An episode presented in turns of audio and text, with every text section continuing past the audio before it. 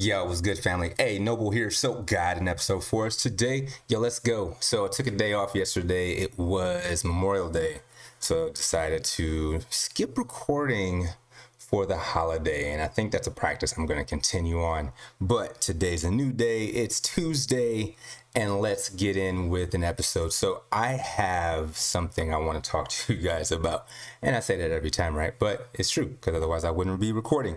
But today, I want to talk to you about you know how when you're out with friends or family or just or just in a conversation with someone and you or someone else mentions what they did over the weekend and how you had this great time over the weekend and then the other person this person comes in and they're like they best your story they you went swimming well yeah, I went diving and cliff diving, as a matter of fact. Or, hey, this one time when I was in Costa Rica, we went cliff diving. I've ever told you about that. Like those people that they're classically known as the one uppers. You ever deal with that? Let's talk about that today. Let's talk about how to deal with the one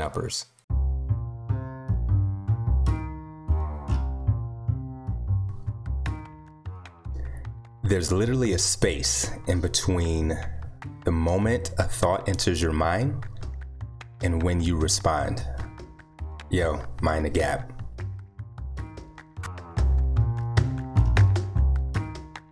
Okay, so dealing with the one uppers, yo, this is something that it can be really, really entertaining. I find it entertaining in most times more times than not because I like to test their commitment to whatever they're saying or talking about.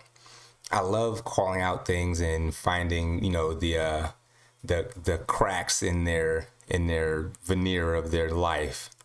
And it's not always the most popular. Sometimes I get, you know, I get labeled as aggressive all the time. It is what it is, yo. Just just don't don't be ridiculous. But here's how you deal with the one upper. There's a couple different ways. I'm gonna give you a couple different ways. One way that I do, one way that works when I'm trying to be nicer, when I'm trying to be more uh, cordial, is that I just listen. I pause and I listen and I ask questions. And I use the being interested rather than interesting. I use that be interested energy or interested stance to let them get all that energy out. Because a lot of times, sometimes it's just they have to get that energy out. They have to be the center of the attention for a little while. They have to, they have to do what they have to do to get that to get it happening for them. That's what the one upper does. It's fine. So you let them get that energy out. You let them talk it out. Ask the questions, get all the details, and then come back to my story. Now, the other way, the other thing that I do which again, like I said, is usually way more fun, is to call them out on it.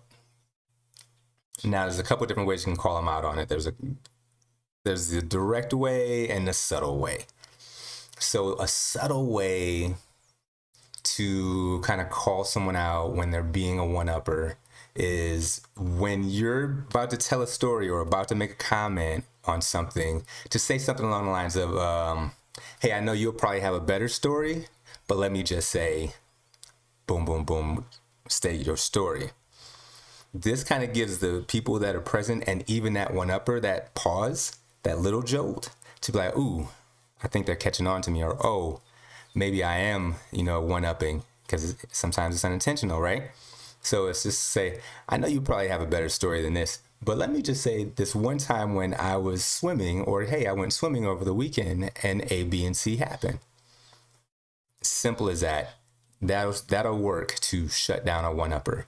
Now, sometimes you have to be a little more direct. Sometimes you have to be a little more pointed when you're dealing with these people. And the direct way that I like to say is, I don't believe you.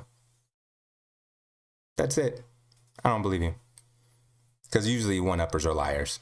That's just what I've in my experience. They they embellish. It's not like a, a malicious lie. It's an embellishment, and dr- for dramatic purposes. And I just say I don't believe you. And in some terms, that'll shut them down completely. They'll stop talking, or they'll remove the embellishment. They'll, you know, hey, I, I was cliff diving in Costa Rica and it was like a seven second fall. It was such a long drop. And I'm like, mm, I don't believe you. I don't believe that. And they're like, okay, well, you know, it wasn't seven. Maybe it wasn't that high. It was, but it was cliff diving in Costa Rica. Okay, like let's let's let's keep the stories accurate. I see you want to, you know, be the one upper, but you don't have to go ridiculous over the top with it. So, subtle way, I know you probably got a better story than me, but let me just say, direct way, I don't believe you. I don't think that's true. It's hilarious to see some of the reactions. So, but you have to be prepared for what comes after that. And for me, like I said, it's it's entertaining more times than not to just be that direct self. Now, here's the other piece. Now, here's a piece that I don't want to neglect. Sometimes you're the one upper. Sometimes you're the one that's one upping someone's story or experiences or a couple times. And it can happen so unintentionally just because you're excited about your story, just because you're excited about you want to, again, you want to be interesting. It happens. This is where we practice that mindfulness. This is where we mind that gap of maybe right now is not the time for my story. Maybe right now is not the time for me to shine. Maybe right now is to let this story go, let this continue, or let it finish at least. And then if someone else is interested in your story, they'll either ask or you can say, hey, I got something that's kind of similar. Do you want to hear about it? But don't be the one upper on purpose. And if you catch yourself doing it, if you catch yourself being that guy or being that girl, being that woman, being that man, just just stop. Just stop in your tracks. Like I've done it. I've I've been there. I've been there and I've and I've caught myself to where I'll start telling my story and I say, wait, you know what? You were saying something about cliff diving in Costa Rica. What was it again? How long was that drop? Or even just saying, I'm sorry.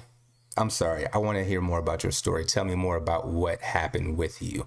Whatever, however you want to word it, but do your best to not be that one upper. Because no one likes a one upper. They really don't. Like as much as as much as the one upper thinks everybody loves their stories and wants to hear all about it, very, very, very few people do. So yo, family, this is what I got for you. Here's my ask, as I always do be mindful of the one uppers in your life and in your world. Be mindful of those around you that tend to lean in that direction. And then call them out on it. Find a way to call them out on it because this is, and here's the reasons why it's not just to be, you know, not just to be an asshole, right? But that energy is draining. It's draining for you, it's draining for other people that have to deal with it as well.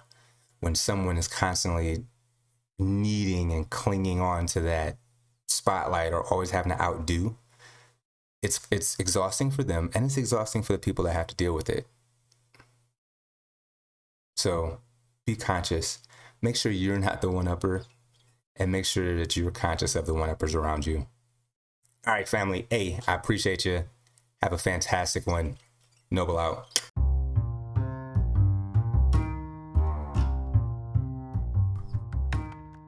Hey, family, thanks for listening to this episode. So, if you want to follow me on the socials, here's what I got for you. I got Facebook. You can find me at Noble Adams, N O B L E Adams, and you can find my page there.